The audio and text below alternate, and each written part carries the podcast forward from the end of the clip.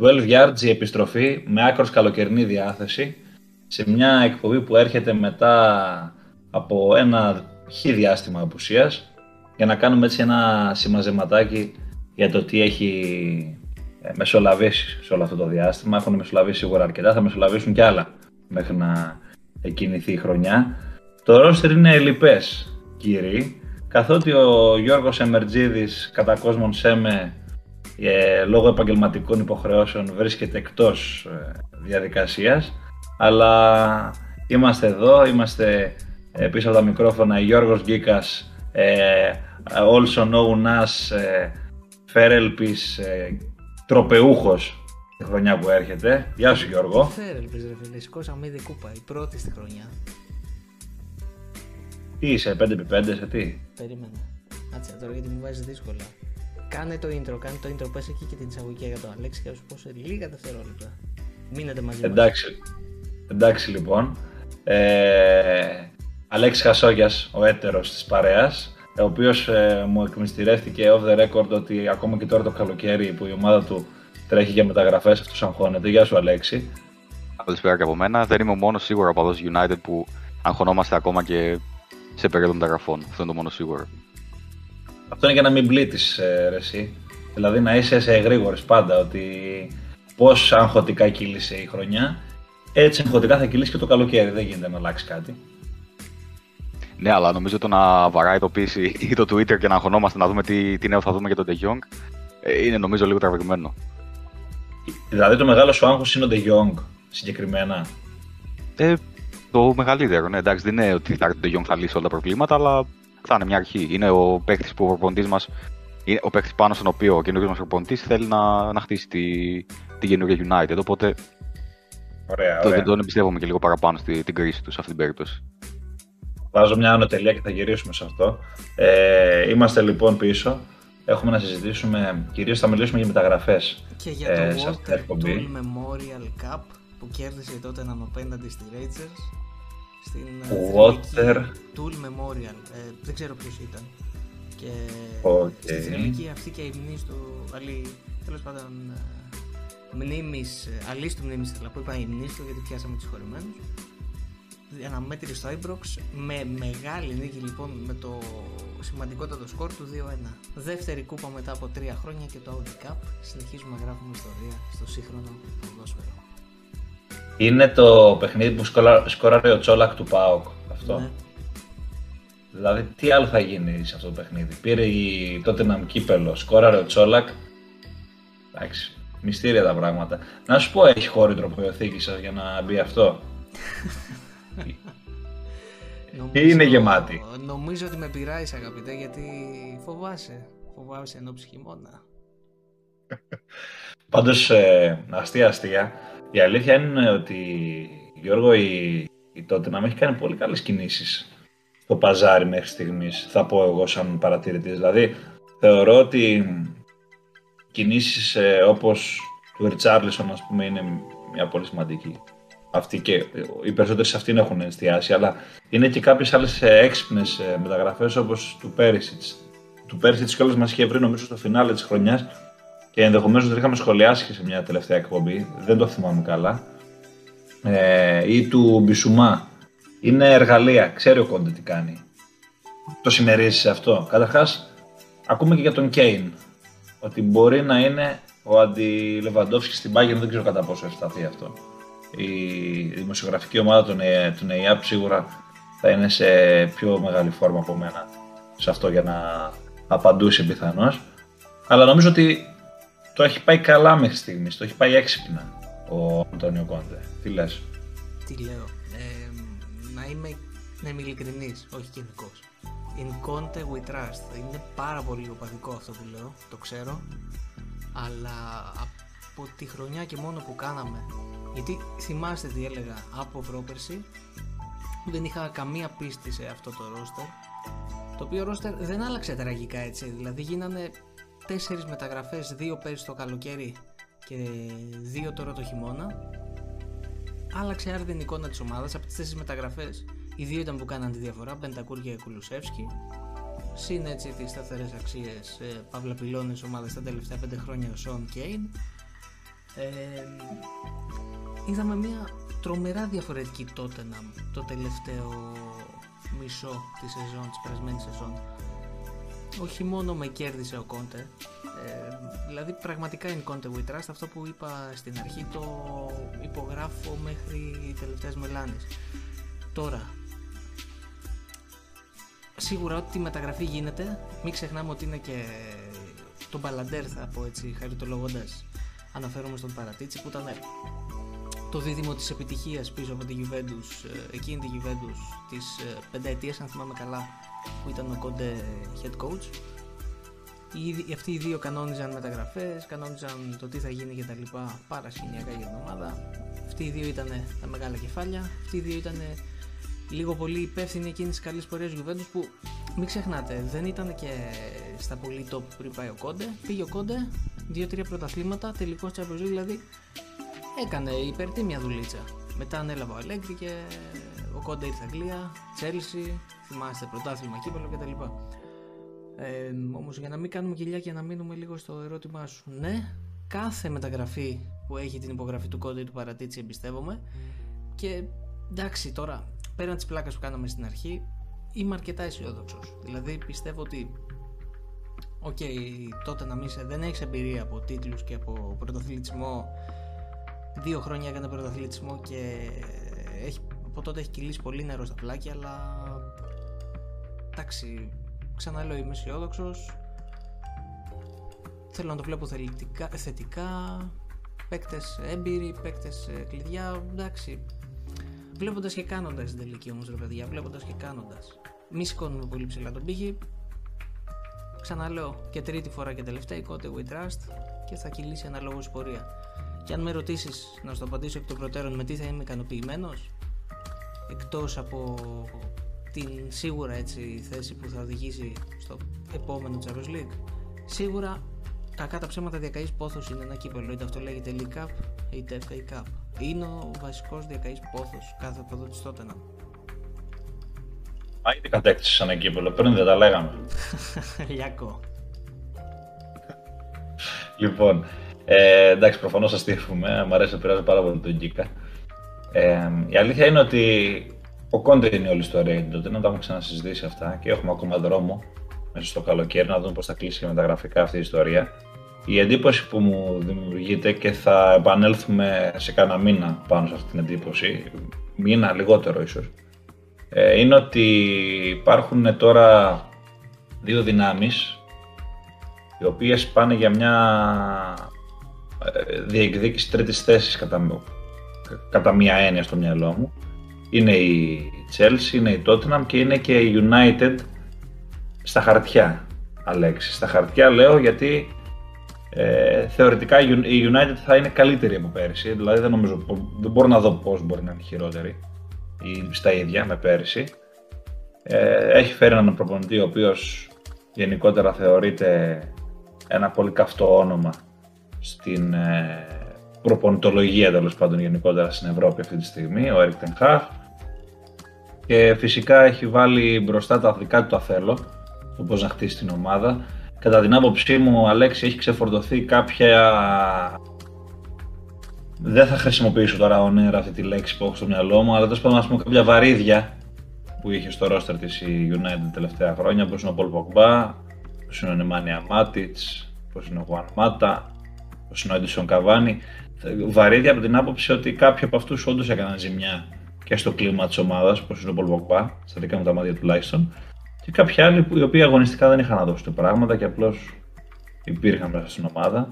Και έχουν έρθει κάποιοι άλλοι ποδοσφαιριστές οι οποίοι ε, φαίνεται ότι είναι κάποιες λύσεις οι οποίες μπορούν ε, να φέρουν τα θέλω του Τενχάχ τη United, όπως ο Μαλάσια, όπως ο Λισάνδρο Μαρτίνες. Βέβαια, ο Λισάνδρο Μαρτίνες είναι μια ιδιότυπη περίπτωση center back, κατά τη γνώμη μου. Θα ήθελα και τη δική σου γνώμη. Γενικότερα, πώς βλέπεις τη, την κινητικότητα στη United; Και γενικότερα, ας πούμε και σε ένα πιο ευρύ πλαίσιο, ποιος πιστεύεις ότι πρέπει να είναι ο ρεαλιστικός στόχος μιας χρονιάς, η οποία έρχεται και βρίσκει τη United να παίζει στο Conference League; Europa League. Έχεις δίκιο. Ναι. Ο Conference πήγε η West Ham τελικά. Σωστά. Ε, καλή ερώτηση. Ε, θα ήθελα πριν να απαντήσω στην ερώτηση να κάνω μια παρένθεση λέγοντας ότι ε, θα έβαζα και την Arsenal στο ίδιο γκρουπάκι με τον Nam και Chelsea λίγο πιο πάνω από εμάς στα φαβορία τρίτη-τέταρτη θέση. Ε, και επιστρέφοντας στην ερώτησή σου θα έλεγα ότι ρεαλιστικός στόχος τουλάχιστον την πρώτη χρονιά του Ten Hag για με τι θα ήμουν ικανοποιημένο προσωπικά. Ε, εννοείται μια θέση στην πρώτη τετράδα, το οποίο το θεωρώ δύσκολο με βάση τα τωρινά δεδομένα. Ε, γιατί όπως είπα και πριν, θεωρώ τις άλλες τρεις ομάδες ε, πιο έτοιμες και πιο ικανές, να το πω. Θα ήταν ε, για μένα ε, επιτυχημένη σεζόν, ακόμα και αν τερματίσαμε εκτός τετράδας, να κατακτούσαμε το Europa League. Που δίνει εισιτήριο για το Champions League την επόμενη χρονιά. Οπότε υπάρχει και αυτή αυτός ο εναλλακτικός τρόπος να, παίξουμε στη, να επιστρέψουμε μάλλον στην κορυφαία διοργάνωση. Από εκεί πέρα, αν όπως είπε και ο Γκίκας για τότε, να καταφέρουμε και πάμε μακριά σε κάποιο κύπελο και είτε είναι αυτό το League Cup είτε το Carabao και το κατακτήσουμε, φυσικά και είναι πρόσεκτο. Μιας και έχουμε να, έχουμε να δούμε κάποιο τίτλο στο Old Trafford από το 2017 και αρχίζει και περνάει ο καιρός. Αλλά τώρα εντελώς ρεαλιστικά θεωρώ ότι αν δούμε κατά τη διάρκεια της σεζόν ότι μένουμε πίσω στη μάγια τετράδα, θα πρέπει πιστεύω όλο το βάρος να πέσει στο Europa League και, τη, και την κατάκτηση της συγκεκριμένης οργάνωσης. Θα είναι ο πιο ρεαλιστικός τρόπος για να βγούμε στο Champions League, πιστεύω. Τις επιλογές μεταγραφικέ μέχρι στιγμής πώς τις βλέπεις, Κοίταξε. Ε, είμαι ικανοποιημένος. Ε, υπάρχει όμως ένα αλλά. Το οποίο αλλά είναι. Ε, έρχεται σε συνάρτηση με αυτό που ανέφερες ότι η ομάδα ξεφορτώθηκε αρκετά βαρύδια από το ρόστερ, όπως είπες και εσύ. Το οποίο όμως δημιούργησε κενά τόσο ποιοτικά όσο και ποσοτικά, έτσι. Επομένως, ε, μεταγραφές του Steel Ericsson για παράδειγμα, ε, ο οποίος έρχεται ελεύθερος για να γεμίσει το ρόστερ, δεν πιστεύω ότι θα, είναι, θα έχει θέση στη βασική δεκάδα συχνά. Ε, τέτοιου τύπου μεταγραφές χρειάζεται κάποιο ακόμα United. Ε, αυτό είναι σίγουρο.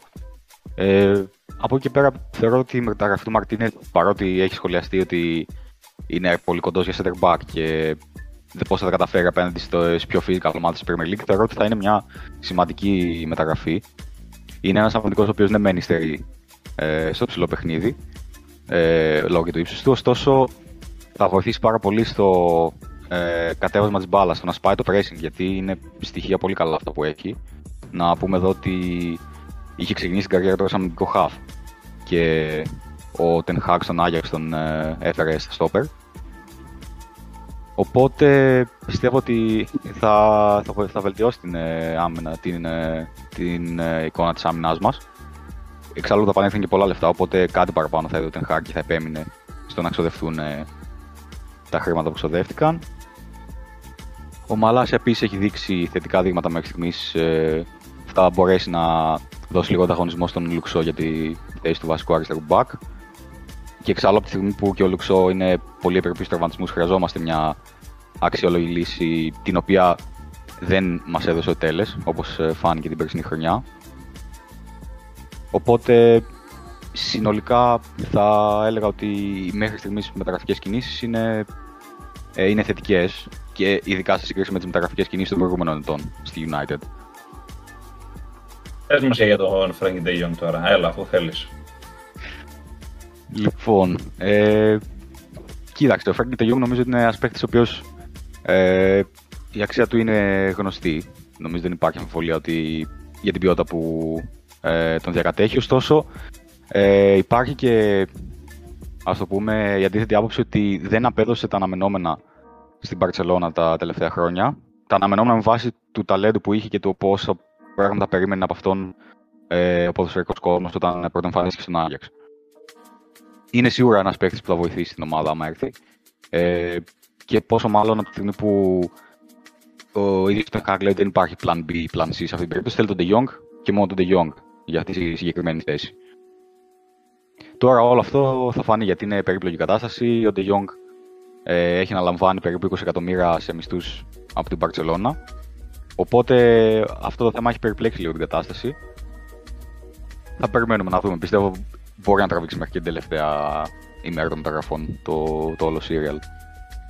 Μου δίνει την εντύπωση ο Τενχάχ ότι θέλει να φέρει ποδοσφαιριστές. Καταρχά σίγουρα που τους γνωρίζει, αλλά και ποδοσφαιριστές οι οποίοι να είναι ε, από το πολύ πιο γενικά πάρα πολύ καλοί ε, playmakers. Δηλαδή και ο Λισάντρο Μαρτίνες είναι ένας ε, ποδοσφαιριστής ε, τέτοιος. Δηλαδή, ε, όπως είπες και εσύ, δεν είναι το, το πρώτο boy για πίσω. Αλλά μάλλον θέλει ένα center back ο οποίος να είναι και λίγο playmaker, να φτιάχνει παιχνίδι για να μπορεί να απορροφά και την πίεση ψηλά που θα δέχεται η ομάδα, όπως είπες. Ε, και ο Φρέγκη Ντεγιόγκ, ένας ποδοσφαιριστής ο οποίος ε, είναι ένας, ένας παίκτης ο οποίος μπορεί να κυκλοφορήσει με ασφάλεια την μπάλα, να κάνει τις, μετα, τις μεταβάσεις από την άμυνα στην επίθεση. Ε, γενικότερα να, να, έχει ένα ρόλο μετρονόμου, ας πούμε, όπως ε, λέμε πολλές φορές στο ποδόσφαιρο. Οπότε, ίσως να έχει διαγνώσει τον πανικό γενικότερα που έχει η United και στη δημιουργία της, αλλά και στο κράτημα της μπάλας που είχε στην περσινή χρονιά. Γι' αυτό μάλλον θέλει να φέρει τέτοιους ποδοσφαιριστές που τους γνωρίζει κιόλας. Με τον Φαν ντε Μπέεκ, μια τελευταία ερώτηση. Πιστεύεις ότι υπάρχει ελπίδα για αυτόν τον ποδοσφαιριστή να τον δούμε να, αναγεννάται στα χέρια του Τεν Χαγκ. Του προπονητή ουσιαστικά ο οποίος τον ανέδειξε και αυτόν, έτσι. Α, κοίταξε. Ε, να πω την αλήθεια, δεν είμαι και πάρα πολύ αισιόδοξος και θα εξηγηθώ γιατί. Ο ίδιος ο Τεν Χαγκ ε, παραδέχτηκε ότι ο η καλύτερη θέση μάλλον του Φαν ντε Μπέεκ είναι ε, σαν ο μέσος που θα πατάει περιοχή ε, πίσω από τον επιθετικό ή τουλάχιστον στο 4-3-3 που παίζει αυτός, ο, ο ένας από τους τρεις μέσους που θα παίζει πιο προωθημένος. Σε αυτό το ρόλο United έχει και τον Φερνάντες και πιθανότητα θα προσθεθεί και ο Έριξεν. Οπότε βλέπουμε ότι ίσως δεν υπάρχει και πολύς χώρος για το Φαν ντε Μπέεκ τουλάχιστον στο συγκεκριμένο ρόλο. Ε, σε κάποια από τα φιλικά τον χρησιμοποίησε και ως ε, πιο οπισθοχωρημένο. Δηλαδή σε δυάδα μαζί με τον Φρεντ ή τον Μακτόμινε πίσω από τον ε, Φερνάντες. Οπότε υπάρχει αυτή η επιλογή. Εξάλλου, ε, η United έχει μετά τη φυγή των Μάτσι Πογμπά ε, υστερεί σε, και σε ποσότητα στη συγκεκριμένη θέση. Οπότε πιστεύω μπορεί να δώσει και λύσεις από εκεί. Ωστόσο, θεωρώ ότι δεν θα είναι από τις πρώτες επιλογές που θα έρχονται από τον πάγκο. Τουλάχιστον αυτή την εντύπωση έχω μετά την απόκτηση του Έριξεν, γιατί τον ήθελε πολύ τον Έριξεν ο, ο Τενχάκ από την αρχή. Μάλιστα. Ε, Γκίκα, ο Αλέξης εδώ είπε ότι πιστεύει πως τέσσερις ομάδες θα δώσουν μάχη για την τετράδα εκεί. Έβαλε και την Άρσεν μέσα, την οποία εγώ πολύ τεθλασμένα την ξέχασα. Ε, ε, και μου κάνει και εντύπωση που την ξέχασα γιατί είναι η ομάδα που πάντα τη παρακολουθώ στενά μετά τη Liverpool. Ε, το συμμερίζεσαι αυτό; Ή πιστεύεις ότι η Chelsea φέτος θα έχει ένα διαφορετικό αέρα και οι άλλοι τρεις θα δώσουν μάχη για την τέταρτη θέση; Η διαφορά με την Arsenal. Κοίτα, βασικά μιλάμε για τέσσερις, οπότε να το πιάσουμε λίγο το κουβάρι από την αρχή. Ε, να ξεκινήσω από την Chelsea. Η, αυτή που τερμάτισε ανώτερα έτσι από τις τέσσερις που προαναφέραμε πέρυσι. Η Chelsea νομίζω ότι ενώ ξέρεις δεν έχει κάνει ρε παιδί μου ε, τις τόσες κινήσεις έκανε μια πολύ ουσιαστική μεταγραφή αυτή του Sterling τον οποίο έτσι συμπαθήσει όχι μιλάω γενικά έτσι και όχι σε δεύτερο ενικό προσωπικά σε κάποιον από τους δυο σας, μιλάω πολύ γενικά. Τον οποίο λοιπόν είτε συμπαθεί κανείς είτε όχι, εντάξει, προέρχεται από μια ε, εξαετία ή επταετία, αν δεν κάνω λάθος, στη City. Τρομερή. Από το 15, το καλοκαίρι του 15. 7 χρόνια. 8 σεζόν για την ακρίβεια. Ε, η καλύτερη έτσι σύγχρονη, σύγχρονη, η καλύτερη εποχή γενικά στην ιστορία της City βασικά, τη σύγχρονη. Ε, ήταν από τους πρωταγωνιστές όλα αυτά τα χρόνια, επί Guardiola έκανε πολύ καλά πράγματα. Ένα κλικ, ένα κλικ είναι που, ξέρεις, ε, θέλω να το πω λίγο αφού άνοιξε την κουβέντα για το Sterling. Στα δικά μου μάτια δεν έγινε ποτέ ο ηγέτης και κάτι παρόμοιο λέγαμε και πέρσι, αν θυμάστε τέτοια εποχή, για την Εθνική Αγγλίας που σχολιάζαμε και σας έλεγα ότι δεν έχει κάποιο παίχτη ηγέτη. Δηλαδή το Kane ήταν ο ηγέτης για την Αγγλία, ούτε ο Sterling. Ε, και μιλώντας λοιπόν για τον Στέρλινγκ, νομίζω ότι δεν ήταν και ο ηγέτης ε, στη City, δηλαδή ενώ ήταν γηγενής κτλ. Δεν κατάφερε να κάνει το βήμα παραπάνω να πάρει, επειδή μου ξέρεις την ομάδα στι πλάτες του. Τέλος πάντων, εδώ βάζεις κι άλλα στην κουβέντα, δηλαδή μπορεί να ισχυριστεί κανείς δικαιολογημένα για μένα ότι η City είναι και πολυδιάστατη, πολυπρόσωπη ομάδα κτλ. Να κλείσει η παρένθεση. Έκανε λοιπόν όμως την πιο ουσιαστική μεταγραφή, δηλαδή πήρε τον πιο πεπειραμένο πολυτροπέουχο παίκτη κτλ. από την Premier League. Τώρα, United, ε, για να πω λίγο γρήγορα τη γνώμη μου, ήταν η ομάδα που έπεσα τραγικά έξω πέρσι. Θυμάστε τι έλεγα, ότι την έβλεπα για δεύτερο τρίτο φαβορή στην αρχή. Ε, με είχαν εντυπωσιάσει οι μεταγραφικές κινήσεις. Και στο τέλος έλειψε, Μαζί σου κι εγώ. έλειψε να γίνει αυτό που έλεγες. Ε, που το πες εκ παραδρομής βέβαια για το conference, αλλά έφτασε ένα βήμα από το conference. Τέλος πάντων, φέτος τη βλέπουμε πολύ πιο μαζεμένη. Νομίζω ότι είναι καταδικασμένη κατά κάποιο τρόπο και Αλέξη εδώ δεν ξέρω πώς θα σου ακουστεί αυτό που θα πω να κάνει ένα, μια καλή χρονιά καταδικασμένη όχι τόσο σαν σύλλογος γιατί, γι' αυτό, γι αυτό σε τσιλίσα Αλέξη, γιατί είναι βαρύ αυτό που θα πω. Γιατί νομίζω ότι τα τελευταία χρόνια η United έχει χάσει κατά πολύ το DNA της. Έχει χάσει αυτό το must win ή μάλλον την ε, αυτονόητη έτσι κάθε σεζόν που είχαμε πρώτης εκκίνησής της βέβαια ε, θεωρεί ότι πρέπει να πρωταγωνιστήσει για όλους τους τίτλους κυρίως Premier League και μια εξαιρετική πορεία στην Ευρώπη. Νομίζω λοιπόν ότι αυτό φέτος πρέπει να γίνει για να σωθεί αφενός και αφετέρου να βασιστεί ρε παιδί μου σε παίκτες τύπου θα το πω Ρονάλντο οι οποίοι ξέρεις είναι οι φουλ εγωιστές του ή κερδίζω ή, ή κάνω ό,τι κάνω τώρα που παλεύω εδώ και ένα μήνα, ενάμιση να φύγω από το United.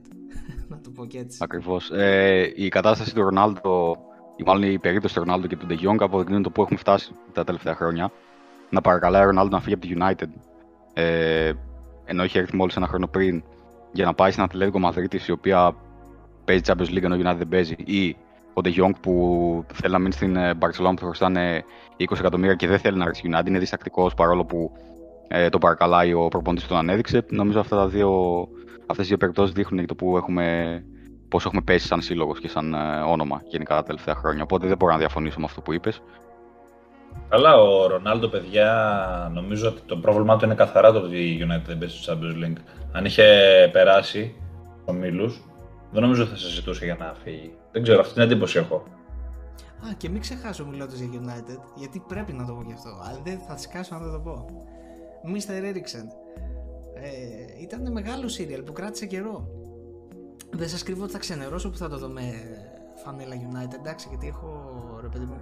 Ήταν πολλά χρόνια στην Tottenham. Ήταν από το 14 στην Tottenham. Το καλοκαίρι. Ψέματα από το 13 νομίζω, όχι 14. Από το καλοκαίρι του 13, τη χρονιά που βγήκε ο Μπέιλ. Ε, θα είναι μια ξενέρα που θα το δώσει. Εντάξει, Ρεγκικά, δεν θα το δεις και με φανελά Arsenal όμως. Δεν είναι το τραγικό. Ναι, ναι, καταλαβαίνω πώς το λες. Απλώς εντάξει, ρε παιδί μου, ξέρεις, τον είχα. Η Bradford δεν με νοιάζει. Ξέρεις, είναι. Εντάξει, ρε παιδί μου, μικρή ομάδα κτλ. Ε, πολύ σωστό αυτό που κάνει. Δηλαδή, ξέρεις, από εκεί που συζητάγαμε πρόπερση ότι πέσει ότι δεν ξαναπέξει ποδόσφαιρο, έκανε μια πολύ μαστή σεζόν και πήγε στη United. Ξέρεις, πρακτικά είναι ο μεγαλύτερος σύλλογος που έχει αγωνιστεί στην καριέρα του, έτσι. Ναι. Ναι, ναι, εντάξει. Τον βάζεις πάνω από τον Άγιαξ σαν σύλλογο διαχρονικά. Και από την Ίντερ. Και από την Ίντερ Ναι, να τον ναι, βάζεις. ναι, ναι. Βέβαια, αυτό τώρα θα το κάνω ένα κοψιματάκι, αυτό που πάμε τώρα, για τη σύγκριση United-Inter, ε, Αλέξη, και να το στείλω σε κάποιο γνωστό μας. Ξέρει ο Αλέξης, θα σου πω εσύ Θα ένα ήθελα kick πολύ να off the ακούσω εγώ record. Την άποψη. Θα σου Ναι. πω εσύ ένα kick off the record, θα καταλάβεις και εσύ, και θα γελάσεις και εσύ, νομίζω. Με αυτό Ήμουν το έτοιμος να απόκοπο. κόψω την εκπομπή γιατί δεν κατάλαβα. Λέω τι είπαμε τώρα. θέλει Όχι, να ρε. κόψουμε. Δεν κόβεις τίποτα, μην αγχώνεσαι. Την Arsenal, παιδιά, Πλάκα, πώς την πλάκα. έχετε δει; Για πες όμως, Αλέξη, Μια, κάτι παρέ- πήγες μια να παρένθεση πεις. για αυτό που ανέφερες. Ναι, πλάκα, ναι, πλάκα ναι. το δίλημα United Inter είναι κάτι. Ε, είναι αρκετά δυνατό γιατί είναι ομάδες με σχεδόν ίδια πρωταθλήματα στη χώρα τους με ίδια Champions League. Οπότε όντως είναι. Δεν μπορώ να πω με σιγουριά η μία είναι μεγαλύτερη από την άλλη. Ναι, αλλά η United είναι η δεύτερη σε πρωταθλήματα. Ορίστε. Πρώτη. Η United είναι πρώτη στο πρωτάθλημα. Πρώτη, φίλε Η μου. πρώτη, πρώτη. Τι έγινε; Ε, ναι, έκανα, έκανα ένα στο μυαλό μου. Ε, Βλέπεις δύο χρόνια μπροστά. ναι, είμαι- sorry, είμαι δύο χρόνια μπροστά. Ε, Α, μάλιστα. Πρώτα είναι την πρώτη. έστειλες conference, τώρα τη στέλνεις δύο χρόνια. δεν ξέρω τι έχω πάθει, παιδιά. Η, η, η αποχή, δεν ξέρω, κάτι, η απουσία του Σέμε, δεν ξέρω, κάτι με έχει αποσυντονίσει. Ε, αλλά η Ίντερ δεν είναι στην Ιταλία, η πρώτη σε πρωταθλήματα. Όχι, Juventus, μετά Inter. Η Juventus μακράν κιόλας. Ε, την οποία έφτασε και ο Μίλαν με το, με το τελευταίο πρωτάθλημα. Ναι, τώρα είναι Ναι, στο ναι, ναι, βαθμό. έχουν τα ίδια, έχουν τα ίδια. ναι. Εν πάση περιπτώσει. Ε, για την Arsenal έχετε να, να πείτε δύο λόγια, γιατί και εγώ την, ε, την παρέβλεψα νωρίτερα και μετά ξέρεις, από το πουθενά πετάχθηκε στο μυαλό μου και λέω πώς ξέχασα εγώ την Arsenal. Η Arsenal κιόλας είναι και μια ομάδα η οποία με τις κινήσεις που κάνει στο μεταγραφικό παζάρι μπορώ να πω ότι μου δείχνει πως έχει, υπάρχει πρόθεση να ανέβει μια σκάλα. Δηλαδή φέτος να καταφέρει όντως να είναι στο Champions League, ε, να διεκδικήσει κάποιο τίτλο με, όχι το πρωτάθλημα, αλλά κάποιο κύπελο, ίσως και την κατάκτηση του Europa League, δεν ξέρω πώς θα το διαχειριστεί ο Αρτέτα. Οι κινήσεις, οι κινήσεις, ναι εντάξει, ε, οι κινήσεις που κάνει μου δείχνουν ότι υπάρχουν ε, βλέψεις και στόχοι. Δηλαδή, ο Γαμπρίλ Ζεσούς, ας πούμε, άσχετα αν εγώ προσωπικά δεν τον έχω σε καμιά τεράστια υπόλοιψη σαν ποδοσφαιριστή, θεωρητικά είναι μια κίνηση τέτοιου Ελληνικού. Ο Ζιντσέγκο και ο Ταβάρες, ας πούμε, αποχωρεί και δεν θα είναι το. δεν θα ντουμπλάρει στα back τον Τιέρνη, αλλά θα είναι ο Ζιντσέκο αυτός που θα είναι στο ρόστερ. Ή ο Φάμπιο Βιέρα που είναι ένα πολύ hot όνομα που έβγαλε η Πόρτο πέρυσι μέσα από τη χρονιά που έκανε είναι κινήσεις ε, λίγο επιθετικές, θα πω. Είναι σε μια ανωδική κατάσταση η Arsenal μετά την, και την περσινή ομολογουμένως καλή χρονιά που έκανε. Τρεπόμαστε να μιλήσουμε. Κανένας, κανένας. Αδιαφορούν. να μιλήσει για, τη, για τους rivals. Uh, let's speak about uh, rival. Six. Uh, big Six και έτσι. Όχι, που έλεγε ο Κλόπ, let's talk about six, baby. Let's talk about six, baby, yeah. Τραγουδάκι, ποιοι το λέγανε, τέλος πάντων. Ε, ξέρεις τι γίνεται με την Arsenal. Ε, σκέφτομαι ξέρεις, πώς να το θέσω, γιατί είναι και αυτό που είπα Αλέξη. Ξέρεις, με, η βασική αντίπαλος ήταν και μην ακουστεί ρε παιδί είναι πικρόχολο το σχόλιο. Το πλάθος στο μυαλό μου. Τα τελευταία τρία χρόνια, τέσσερα θα σου πω εγώ, είχε πολύ καλές ευκαιρίες να περάσει αφενός την Tottenham που ήταν ξέρεις ο βασικός πυλώνας για να βλέπει τετράδα με εξαίρεση το 20 τότε ήταν η United.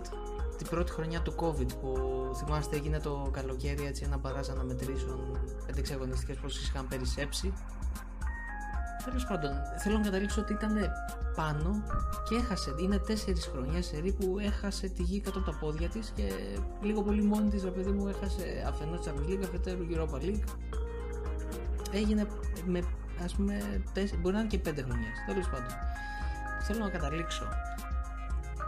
Οι μεταγραφές είναι όντως καλές, καλές, υποσχόμενες, πολλά υποσχόμενες με αστερίσκο λίγο θα έλεγα την μεταγραφή του Ζεσούς γιατί τόσα χρόνια τον είχαμε συνηθίσει σε δεύτερο και τρίτο ρόλο στη City ακόμα και με την έτσι φυγή του Αγκουέρο πάλι δεν κατάφερε να πάρει, να πάρει φανέλα βασικού δεν έγινε ποτέ έτσι το βασικό εννιάρι πάντα να παίζει διπλά για να παίζει ψευτο εννιάρι δηλαδή αυτό που είπα στην αρχή πάντα δεύτερη τρίτη λύση ίσως δεν χώραγε στη City των Αστέρων τέλος πάντων ήταν αυτός ο ρόλος που και τώρα μετά από 5 χρόνια έτσι αυτού του ρόλου στη City να τον βλέπεις βασικό σε μια ομάδα η οποία τεστάρει κατά πολύ τις δυνάμεις της για Champions League θα πω εγώ.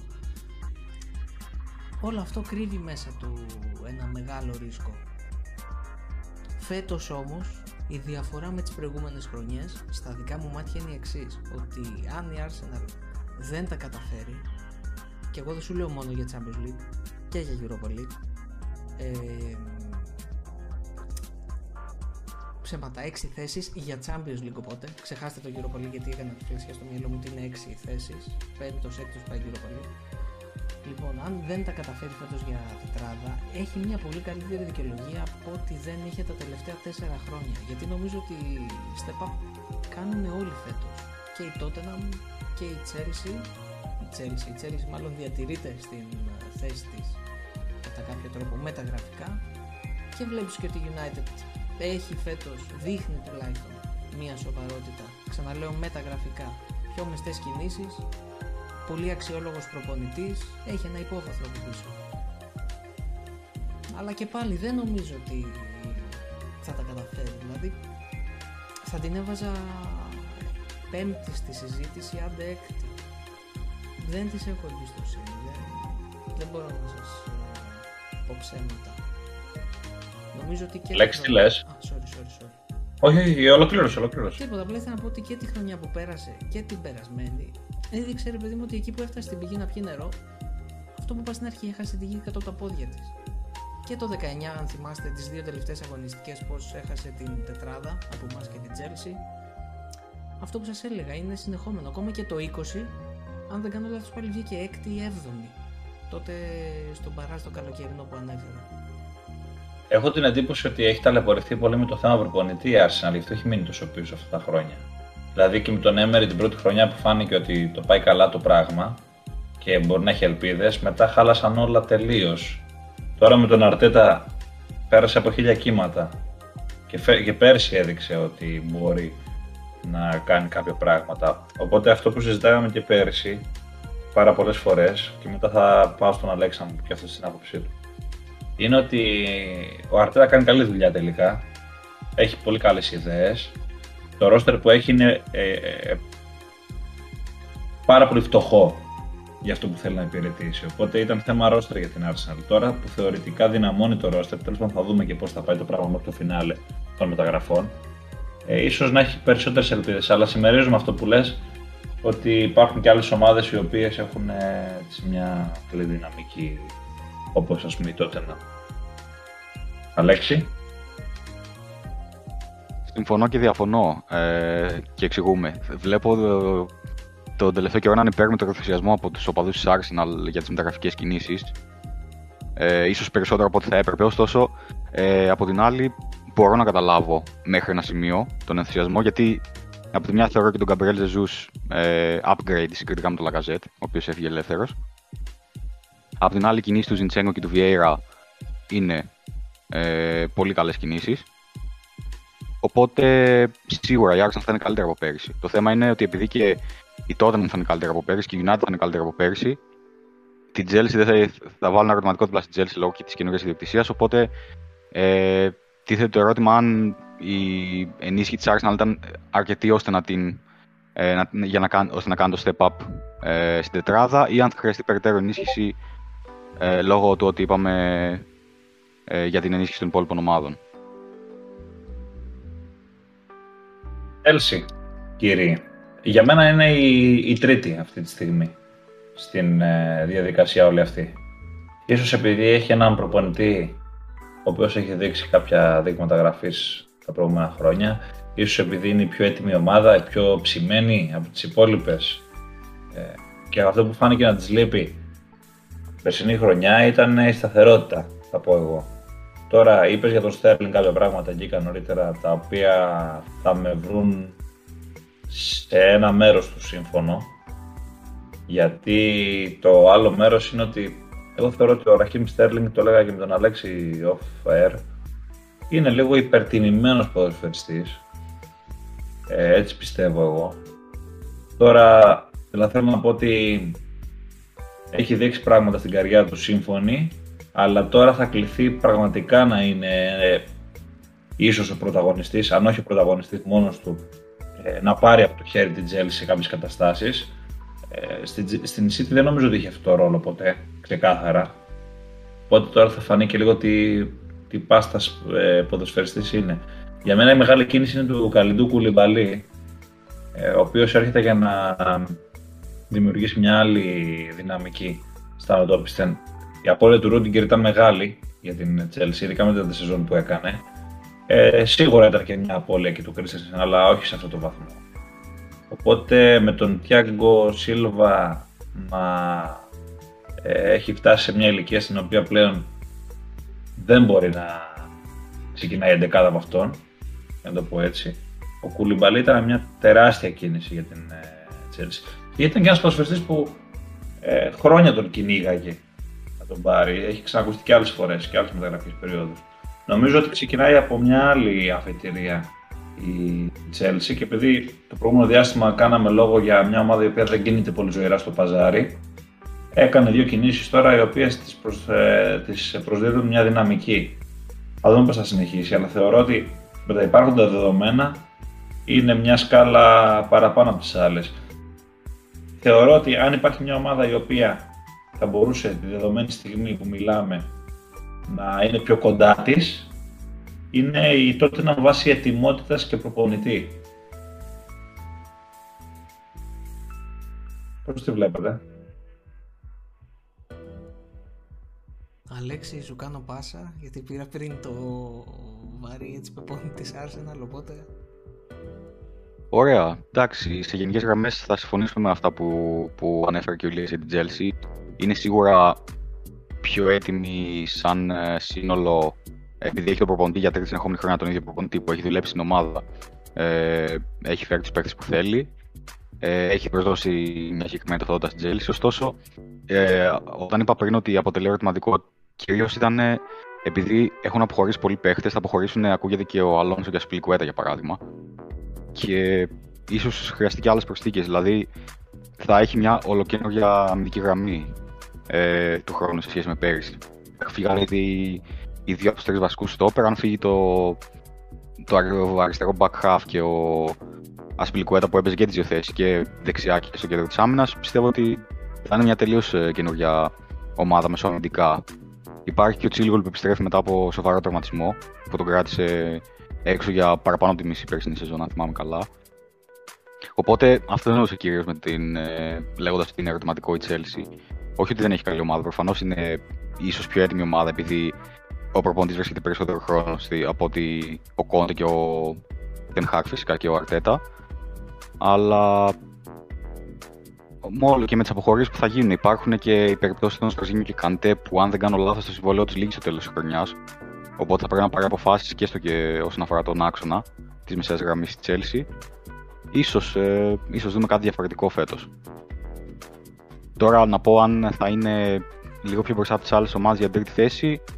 Ίσως, γιατί ήταν καλύτερη ομάδα από τις υπόλοιπες τα τελευταία δύο χρόνια. Απλά δεν βάζω και το χέρι μου στη φωτιά όπως θα έκανα, ας πούμε, πέρυσι, τέτοια περίοδο. Ναι. Γκίκα. Περσινή χρονιά για την Τζέρση δεν μπορείς να την πεις και επιτυχημένη. Δηλαδή, όταν τελειώνεις ε, το 21 με FA Cup και...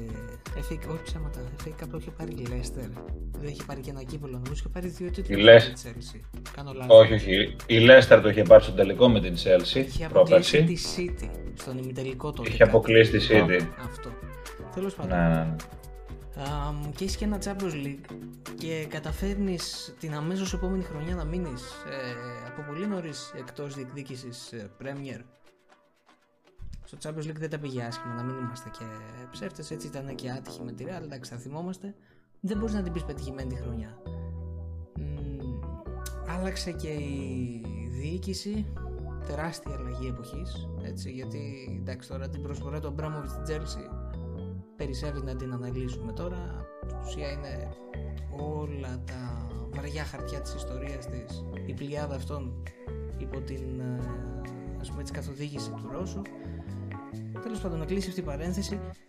Οπότε πάμε, περνάμε σε μια σίγουρα αφενός μεταβατική, αφετέρου χρονιά με ερωτηματικό. Απ' την άλλη, κρατώντας έτσι τους ε, πρωταγωνιστές των περασμένων ετών, δεν μπορείς να αφαιρέσεις λοιπόν τον τίτλο της εμπειρίας. Θα βάλω ξανά και στην κουβέντα την προσθήκη του Sterling.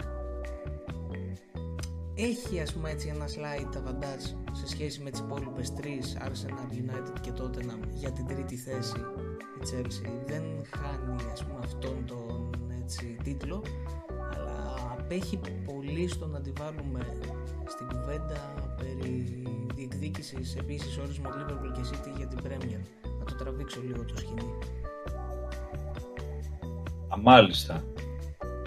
Και μάλιστα αφού του πας εκεί το πράγμα, εκεί θα πηγαίναμε και τώρα, γιατί ξεκινήσαμε λίγο περίεργα, ε, στο δίπολο, το δίπολο καταρχάς θεωρείτε ότι θα παραμείνει δίπολο, Αλέξη. Ναι, ναι, θεωρώ ότι θα παραμείνει δίπολο ε, και θεωρώ μάλιστα ότι τουλάχιστον δικά μου μάτια η City είναι και φέτος φαβορή για, για την πρώτη θέση περισσότερο από τη Liverpool, χωρίς να μειώνει τη Liverpool φυσικά. Ε, το λέω γιατί στο ήδη τρομερό ρόστερ που είχε πρόσθεσε έναν ε, center for που αν είναι υγιής μπορεί να βάλει 25 γκολ στο πρωτάθλημα και πρόσθεσε και ε, ένα από τα καλύτερα half ε, εκτός top 6 ε, στο πρωτάθλημα έτσι, για περισσότερο βάθος σε κέντρο. Γιατί θα είναι Calvin Phillips εννοείς; Τον Calvin Phillips, ναι. Ε, κοίταξε, εγώ θεωρώ ότι ο Calvin Phillips, ε, μιας και τον αναφέρεις, είναι μια λύση περισσότερο rotation. Εννοείται, ναι, μα για rotation φέρανε. Αλλά θα μου πεις από τη στιγμή που έχει έρθει θεωρητικά στην ιεραρχία να πάρει τη θέση του Φερναντίνιο, έτσι δεν είναι; Ναι. Ε, σίγουρα είναι μια αναβάθμιση γιατί ο, ο Κάρλον Φίλιπς είναι ένα εξαιρετικό half με πολύ μεγάλο potential, πολύ μεγάλη δυναμική και σίγουρα είναι ένα καυτό όνομα, οπότε εκεί δυναμώνεις όταν ε, η λύση σου στο rotation έρχεται ένα τόσο φρέσκο παιδί και τόσο ε, καλός ποδοσφαιριστής σε σχέση με τον εξαιρετικό κάποτε Φερναντίνιο πλέον μπορούμε να πούμε πολύ ευγενικό ότι είναι παλέμαχος και δεν είναι για αυτό το επίπεδο. Ε, τώρα για τον Χάλαντ, εντάξει τα λόγια νομίζω είναι περιτά. Πρόκειται για ένα ποδοσφαιριστή εξαιρετικής κλάσης. Το θέμα είναι πόσο γρήγορα θα προσαρμοστεί στα δεδομένα της Premier League. Θεωρητικά δεν θα αργήσει γιατί η ταχύτητα του ποδοσφαίρου και η δύναμη του ποδοσφαίρου στην Αγγλία, στην Premier League, ταιριάζουν πάρα πολύ καλά, κουμπώνουν πάρα πολύ καλά στα προσόντα του Χάλαντ. Οπότε ίσως να μπει φουριόζος όπως έκανε και στην Dortmund, βέβαια άλλο επίπεδο. Ε, σε αντίθεση με τη Liverpool θα πω η οποία έχει κάνει μια κίνηση με τον Ντάρβιν Νούνιες η οποία στα δικά μου τα μάτια περιέχει ρίσκα για τα χρήματα που δαπάνησε η Liverpool. Βέβαια, όταν έχεις έναν ε, άνθρωπο στο τιμόνι ο οποίος ξέρεις ότι είναι φειδωλός στις μεταγραφές του και όταν αποκτά έναν ποδοσφαιριστή και τον πληρώνει ακριβά, τον πιστεύει πάρα πολύ και του βγαίνει, όπως είδαμε με τον Φαν Ντάικ, ας πούμε, ή όπως έγινε με τον Άλισον Μπέκερ, τότε δεν έχεις παρά να τον εμπιστευτείς. Μιλάω για τον Κλοπ. Πολύ σωστά, ναι, αυτό θα, αυτό θα σου λέγα και εγώ ότι για να έδωσε έτσι απλόχερα ο Κλοπ 80 εκατομμύρια λίρες για, για έναν επιθετικό, κάτι θα είδε σίγουρα. Οπότε δεδομένης και της απώλειας του Μανέ. Αυτό. Και, και το πόσο ήθελε ο κλοπ τον παίχτη, δεν νομίζω ότι. Είναι σίγουρα στοίχημα όπως λες και εσύ, αλλά δεν νομίζω ότι δεν θα πιάσει. Δηλαδή από το λίγο που τον είχα δει στην Πενφύκα μου έχει δείξει πολύ καλά στοιχεία. Και τώρα αυτά τα που λέγανε για τα φιλικά που δεν έπαιξε καλά, εντάξει. Δηλαδή, άμα καθούσουμε και κρίνουμε από δύο φιλικά προετοιμασίες, εντάξει, δεν μπορούμε να βγάλουμε. Τα φιλικά δεν είναι, δεν είναι για μεγάλη συζήτηση γενικότερα ποτέ για καμία ναι. ομάδα του κόσμου και πολλοί κόσμοι κάνει αυτό το λάθος και κρατιέται τα φιλικά. Και μετά μπορούμε να δούμε κάτι τελείως διαφορετικό.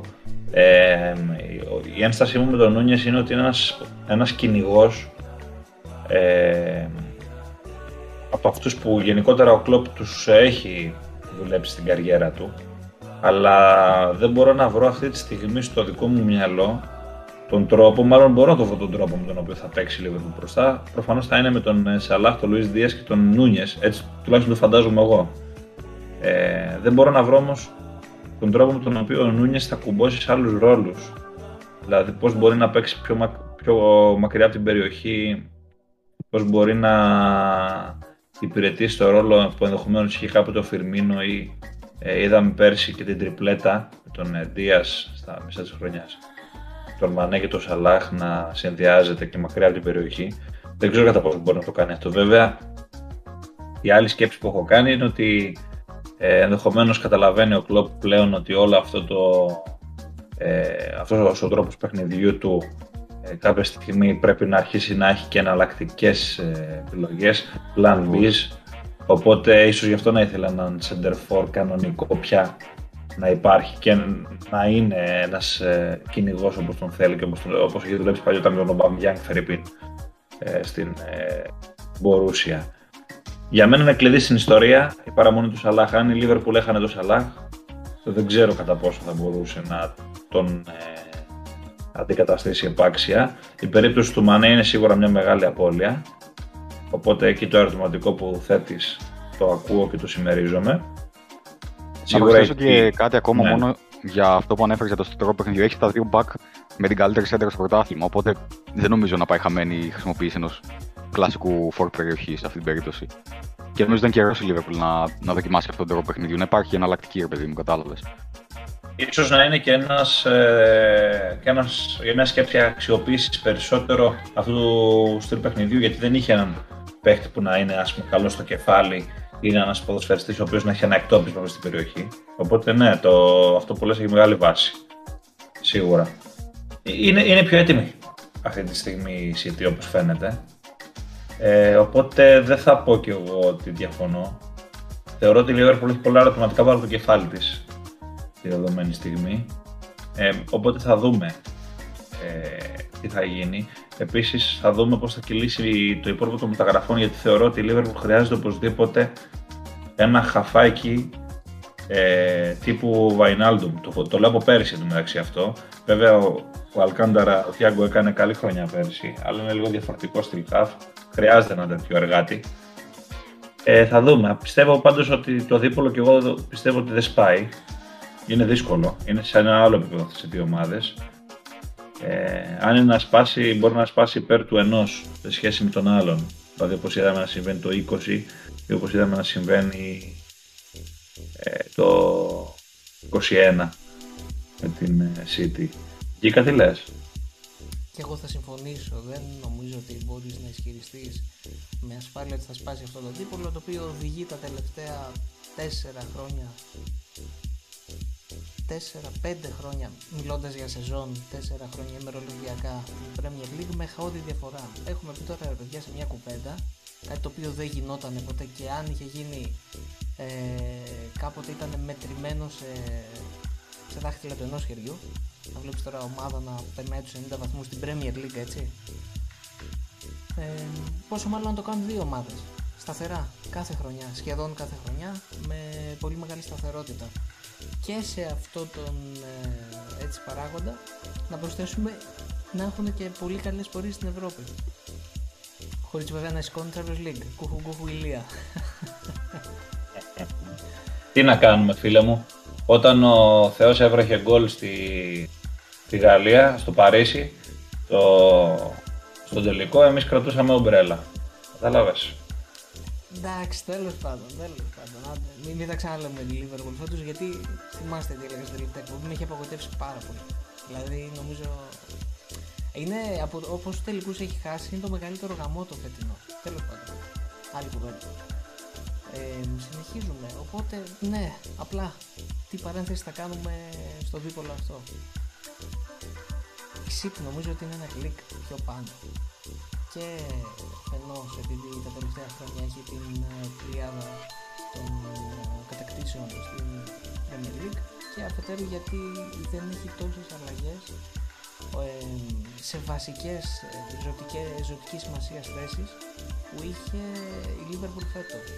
Δηλαδή, το να χάνεις το Μανέ μετά από τόσα χρόνια που ήταν ένας εκ των δύο κεντρικών έτσι πυλώνων της επίθεσης και το βασικό σου striker, το Φιρμίνο, τον υπερτίμιο αυτόν παίκτη Φιρμίνο,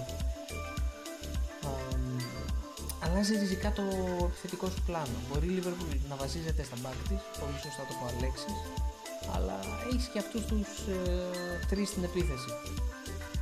Έκανε, έβαλε βαθιά ας πούμε έτσι το χέρι στην τσέπη, έκανε δύο σημαντικές κινήσεις Απλώς είναι γι' αυτό, δηλαδή έχουμε νομίζω λίγο πολύ όλη μια απορία μέσα μας. Πώς θα, τι χημεία θα έχουν αυτοί οι τρεις, ποιος θα είναι έτσι σε ποιο ρόλο, τι θα κάνει ο Σάλαχ με δύο νέους ε, συμπαίκτες στην επίθεση, αν θα αλλάξει κάτι. Αυτό το ανέφερε στην αρχή ρε και είναι κάτι πολύ σημαντικό το οποίο το έχουμε ξεχάσει λίγο. Βλέπουμε τόσα χρόνια τη Liverpool να παίζει κάτι βασικό. Μήπως ήρθε η ώρα φέτος να αλλάξει αυτό τουλάχιστον στην επίθεση. Και θα είναι εξαιρετικά σημαντικό να βλέπεις ότι θα σπάσει, αν σπάσει εννοείται, μια τριάδα επιθετική με διαφορετικούς ρόλους, δεν ξέρουμε, θα δούμε τι πλάνο έχει ο Κλόπ. Είναι πολύ πολύ έτσι ε, σημαντική η χρονιά που έρχεται για τη Liverpool. Ξαναλέω, είναι κατακλείδη. Δεν βλέπω να χάνει, να βγαίνει εκτός διπόλου, δηλαδή δεν τη βλέπω τρίτη, τέταρτη, αλλά το βασικό φαβορή είναι η City. Το που πρέπει να κάνουν οι προπονητές, μάλλον οι σοβαροί προπονητές φαίνονται από το πώς προσαρμόζονται στις αλλαγές που έρχονται. Οπότε εκτιμώ εγώ ότι το που κάνει και ο Κουαρδιόλα αλλά και ο Κλόπ φέτος με την απόκτηση 2-4 ε, είναι σε αυτό το πλαίσιο. Βέβαια, ε, πρέπει να πούμε ότι για το Κουαρδιόλα τα πράγματα ήταν μετρημένα κουκιά από πέρυσι. Δηλαδή φαινόταν το τεράστιο πρόβλημα που είχε η ομάδα του όταν δεν είχε ένα κλασικό φορ. Συνεπώς, νομίζω ότι ήταν μονόδρομος για τον Guardiola να προσαρμοστεί σε αυτή την αλλαγή. Για τον Κλοπ μπορώ, μπορώ να πω ότι ήταν κάτι το οποίο δεν το περίμενα τόσο πολύ. Οπότε σίγουρα τώρα που συμβαίνει μας δείχνει ότι μπαίνει σε διαδικασία Γερμανός να προσαρμοστεί που έρχονται. Δεν ξέρω αν έχετε να προσθέσετε κάτι πάνω σε αυτό. Εγώ ήθελα να κάνουμε μια αναφορά και λίγο παρακάτω. Ε, δεν ξέρω, έχετε να προσθέσετε κάτι πάνω στις ε, City και της Liverpool. Ε, Όχι. Νομίζω τα είπαμε όλα. Ναι, ναι. Εντάξει, και μόνο που αναφέρεις τώρα ότι έκανε μεταγραφή για εννιάρι τον Χάλατ, το οποίο το έχουμε λιώσει στην περασμένη εκπομπή αυτό το θέμα, έτσι. Στην το, την ε, μεταγραφή του Φίλιπς, το οποίο Φίλιπς, okay, δεν μπορείς να πεις ότι είναι η σίγουρη λύση, δηλαδή είναι ένας παίκτης που ακόμη πλάθεται τώρα θα κάνει step up, αν το κάνει έτσι. Απλώς είναι η συνολική παρουσία του, ας πούμε και της City ε, σαν ομάδα και των παικτών γύρω του που 99% λες ότι θα ωφελήσει τον Philips η όλη φάση και μόνο. Άλλο challenge βέβαια Leeds, άλλο η City. Ναι, σίγουρα. Ε, αυτό που θέλω να αναφέρω είναι ότι από τις υπόλοιπες ομάδες ε, πιο κάτω αυτή που μου έχει κάνει. Βασικά είναι δύο οι ομάδες που μου κάνει τη μεγάλη εντύπωση για διαφορετικούς λόγους το πώς έχουν κινηθεί μεταγραφές και θέλω και τη δική σας οπτική σε αυτά. Ε, η μία είναι η Newcastle γιατί παρά το γεγονός ότι πλέον έχει την άνεση ότι έσωσε την κατηγορία πολύ εύκολα και έχει και, τον, ε, και τη δυνατότητα την οικονομική να κινηθεί έτσι πολύ πιο άνετα στο μεταγραφικό παζάρι βλέπουμε ότι κάνει κινήσεις οι οποίες έχουν από πίσω μια πολύ μεγάλη και πολύ καλή ποδοσφαιρική λογική. Δηλαδή η κίνηση του Σβέν Μπότμαν ας πούμε είναι σε αυτό το μοτίβο έτσι. Απέκτησε έναν ποδοσφαιριστή ε, πολύ καλή ηλικίας, ε, πολύ ανα, αναπτυξιακής ηλικίας, είναι 22 χρόνων ο Ολλανδός, center back. Τον πήρε από τη Λίλ, με την οποία έχει κάνει πάρα πολύ καλά πράγματα την προηγούμενη διετία Οπότε υπάρχουν υπεργαμηνές και υπάρχει σίγουρα και το κομμάτι της μεταπολιτικής ενδεχομένως αξίας. Και βλέπουμε ότι κινήθηκε να εξασφαλίσει τον target ας πούμε, που πέρσι βοήθησε πάρα πολύ. Βλέπουμε ότι κινήθηκε να, ε, να αποκτήσει τον Pope από την Μπέρλι που υποβιβάστηκε για να υπάρχει δυνατότητα ενός εμπειρού τερματοφυλάκας στον Άσο. Κινείται συνετά δεν, έχει, δεν έχουν πάρει τα μυαλά της αέρα, τουλάχιστον μέχρι στιγμής. Εμένα αυτό μου αρέσει και μου δείχνει και μια ποδοσφαιρική ορθότητα. Τώρα η άλλη ομάδα που μου έχει προξενήσει ενδιαφέρον με τις κινήσεις της, από τις πιο κάτω ταχύτητας ας πούμε ομάδες, είναι αναμφίβολα η Άστον Βίλα, η οποία έχει κάνει κινήσεις ομάδας που πάει εξάδα. Κατά ψέματα τώρα έτσι. Δηλαδή, ο Ντίγκο Κάρλο είναι ένα center back το οποίο πριν από δύο χρόνια απασχόλησε τον Κλοπ μην ξεχνάμε. Η απόκτηση του Μπουμπακάρ Καμαρά είναι ένας καλός ε, αμυντικός χάφ. Είναι κινήσεις οι οποίες δείχνουν μια διάθεση ίσως να ανέβει μια-δυο σκάλες ε, στη χρονιά που έρχεται. Απογοητεύομαι, ε, απογοητεύομαι που σαν φίλος Liverpool δεν ανέφερε το επώνυμο Κουτίνιο. Δεν το ανέφερα γιατί, ξέρεις, είχα στο μυαλό μου ότι ήταν από πέρυσι, αλλά έχεις πάρα πολύ μεγάλο δίκιο γιατί ε, ο Κουτίνο δεν ήταν ε, αγορασμένος από την ε, Αστον Βίλα, τώρα αποκτήθηκε το καλοκαίρι. Και αποκτήθηκε και ενεργείο οφθαλμού, έτσι. Αποκτήθηκε, ε, αν θυμάμαι καλά, με το που τελείωσε η χρονιά, στα τελειώματα της χρονιάς. Νομίζω ότι ήταν η πρώτη μεταγραφή. Ήταν η πρώτη μεταγραφή, αλλά παίζει να ήταν, ξέρω εγώ, δύο-τρεις μέρες αφού του τελείωσε το πρωτάθλημα. Τόσο γρήγορα έχει γίνει τώρα που το αναφέρεις. Ε, ήταν νομίζω. Δε... Ε, έδωσε το στίγμα αυτή η κίνηση ότι επειδή έπαιξε καλά ο Κουτίνιο στην Βίλα, πρέπει να μείνει και να είναι μαζί μας για να πάμε παρακάτω. Ποιες ομάδες σας έχουν κινήσει την, ε, το ενδιαφέρον, Αλέξη; Δύσκολα θα, να, θα μπορούσα να πω κάποια άλλη πέρα από τις δύο που ανέφερες και εσύ, έτσι. Τη Newcastle, για το λόγο που πες και εσύ ότι κάνεις στοχευμένες παρά το, τα χρήματα που ήρθαν ξαφνικά κάνεις στοχευμένες. Να σε βοηθήσω. Κινήσεις, για πες. Μήπως σου έχει κάνει εντύπωση η Leeds. Άρε, Λιάκο. ε, κοίτα, Newcastle και Aston Villa θα έλεγα. Νομίζω με διαφορά αυτές οι δύο. Δεν Αυτό... απάντησε καν, μόλις άκουσε το όνομα της Leeds. Περίμενε, περίμενε, βέβαια. Θα πάω και στη Leeds. θα έλεγα ότι αν υπήρχε μια ομάδα πέρα από αυτές τις δύο, θα έλεγα και τη Leeds. Γιατί μπορεί να έχασε του δύο ε, καλύτερους παίχτε. Ωστόσο, έχει φέρει ε, ποδοσφαιριστές οι οποίοι για τα δεδομένα της νομίζω είναι λίγο. Πολύ, ε, όχι λίγο, είναι πολύ καλές προσθήκες. Και ο Άρονσον και ο Σινιστέρα και ο Τάιλερ Άνταμς. Κυρίως αυτούς τους τρεις. Για τον Μάρκ Ρόκα, παρόλο που είπε στην Bayern δεν έχω εικόνα, οπότε δεν θα πω. Ε, δεν θα κρίνω πούμε, αν ήταν όντως και αυτοί. Αλλά οι πρώτοι τρεις νομίζω ήταν πολύ, πολύ καλές κινήσεις. Οπότε θεωρώ ότι η Leeds ε, θα έχει μια σίγουρα μια καλύτερη χρονιά από την περσινή. Και ας έχασε ξαναλέω τους δύο καλύτερους παίχτε, τον Ραφίνια και τον, ε, και τον Phillips.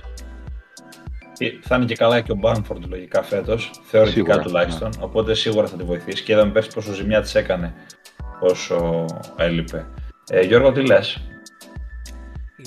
Όχι για τη Leeds. Πες, πες μας για τη Leeds ότι τρώει γκολ τα στημένα και πρέπει να πάρει ένας ψηλός center back τώρα. Έλα, πες το.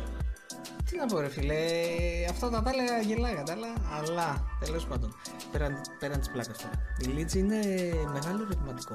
Έκανε κάποιες μεταγραφές έτσι από ομάδες, ας πούμε, παίκτες του οποίους δεν θα πω ψέματα, δεν τους έχω δει, δηλαδή δεν έλειωσα, ξέρεις, αγώνες τώρα να βλέπω λειψία ή να βλέπω ας πούμε τώρα πρωταθλήματα, εντάξει, Αγγλία κυρίως βλέπω, Ισπανία, καταλαβαίνετε τι θέλω να πω. Ε, όταν όμως ακούς ότι έχει χάσει τους, τους δύο βασικούς τους πυλώνες και παίρνει έτσι μια πληθώρα ποδοσφαιριστών, κυρίως νεαρής ηλικίας, δηλαδή δεν πήρε κάποιους ε, μεγάλους ηλικιακά, οι περισσότεροι είναι μικροί, είναι κάτω από 26-25.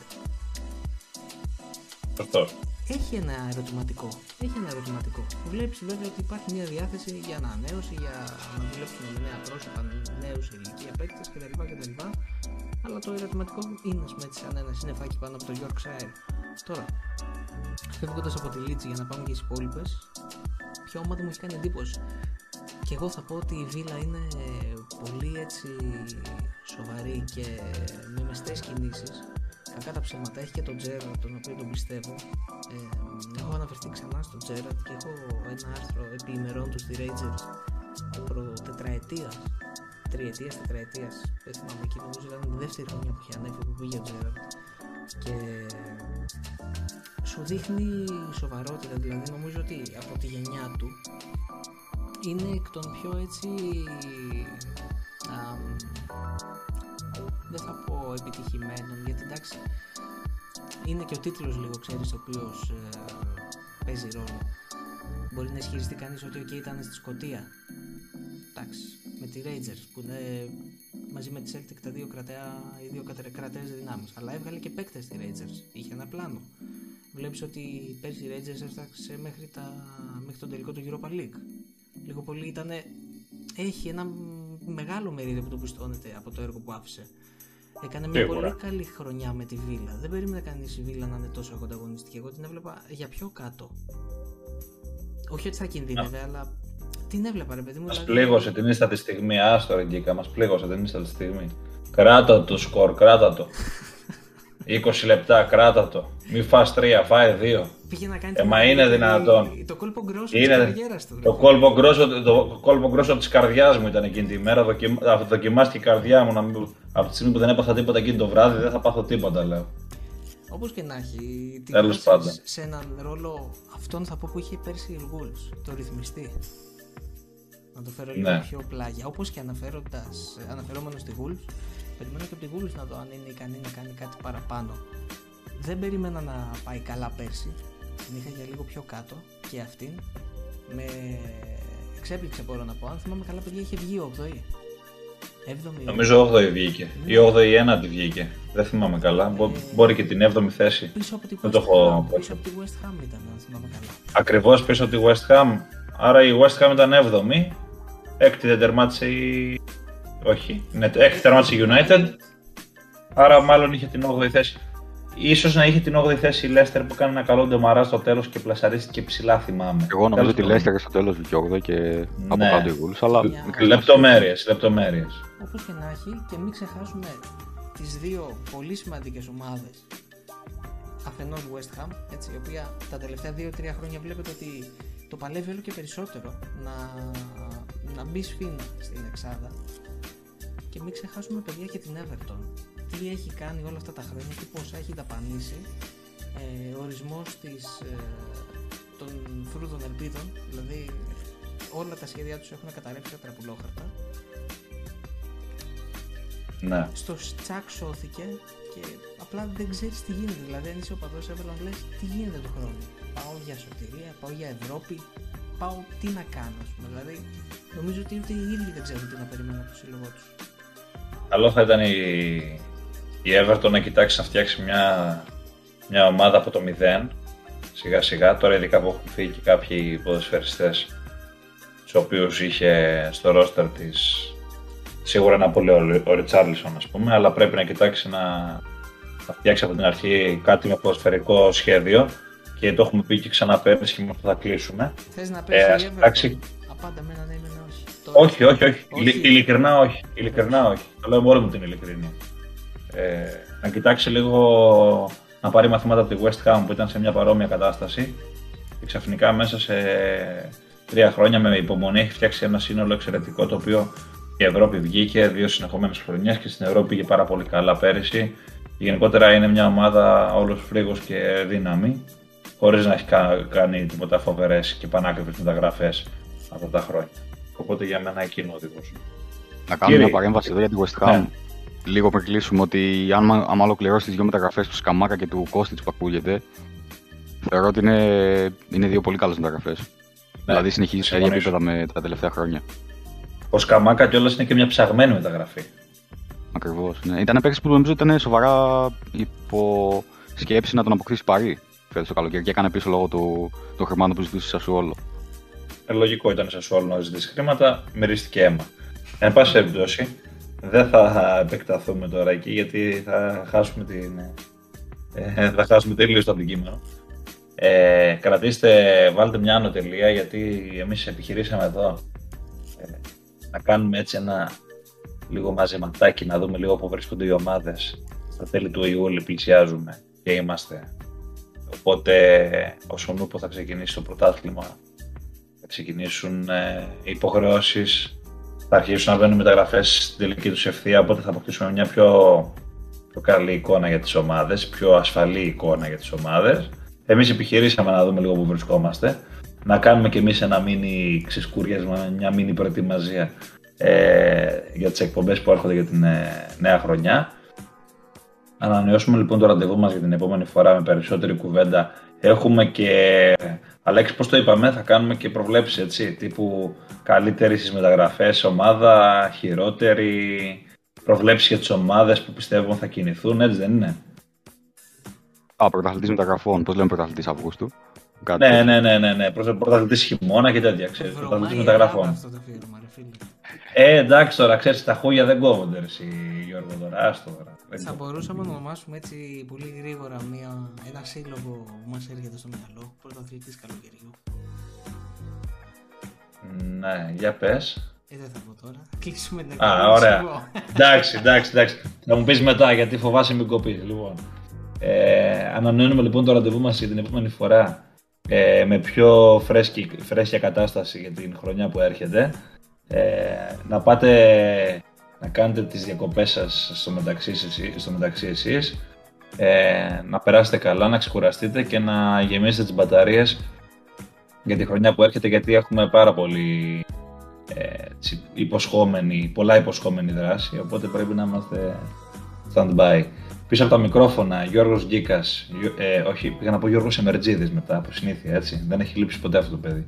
Αλέξης Χασόγιας ε, και Ηλίας Βαραμπούτης, στέλνουμε τα φιλιά μας στον Γιώργο Σεμερτζίδη, ο οποίος δίνει τη δική του μάχη της εργατιάς και ανανεώνουμε το ραντεβού μας για την επόμενη, για την επόμενη φορά με περισσότερη συζήτηση παντός επιστητού. Καλή συνέχεια παιδιά. Καλή συνέχεια, παιδιά. Καλή συνέχεια.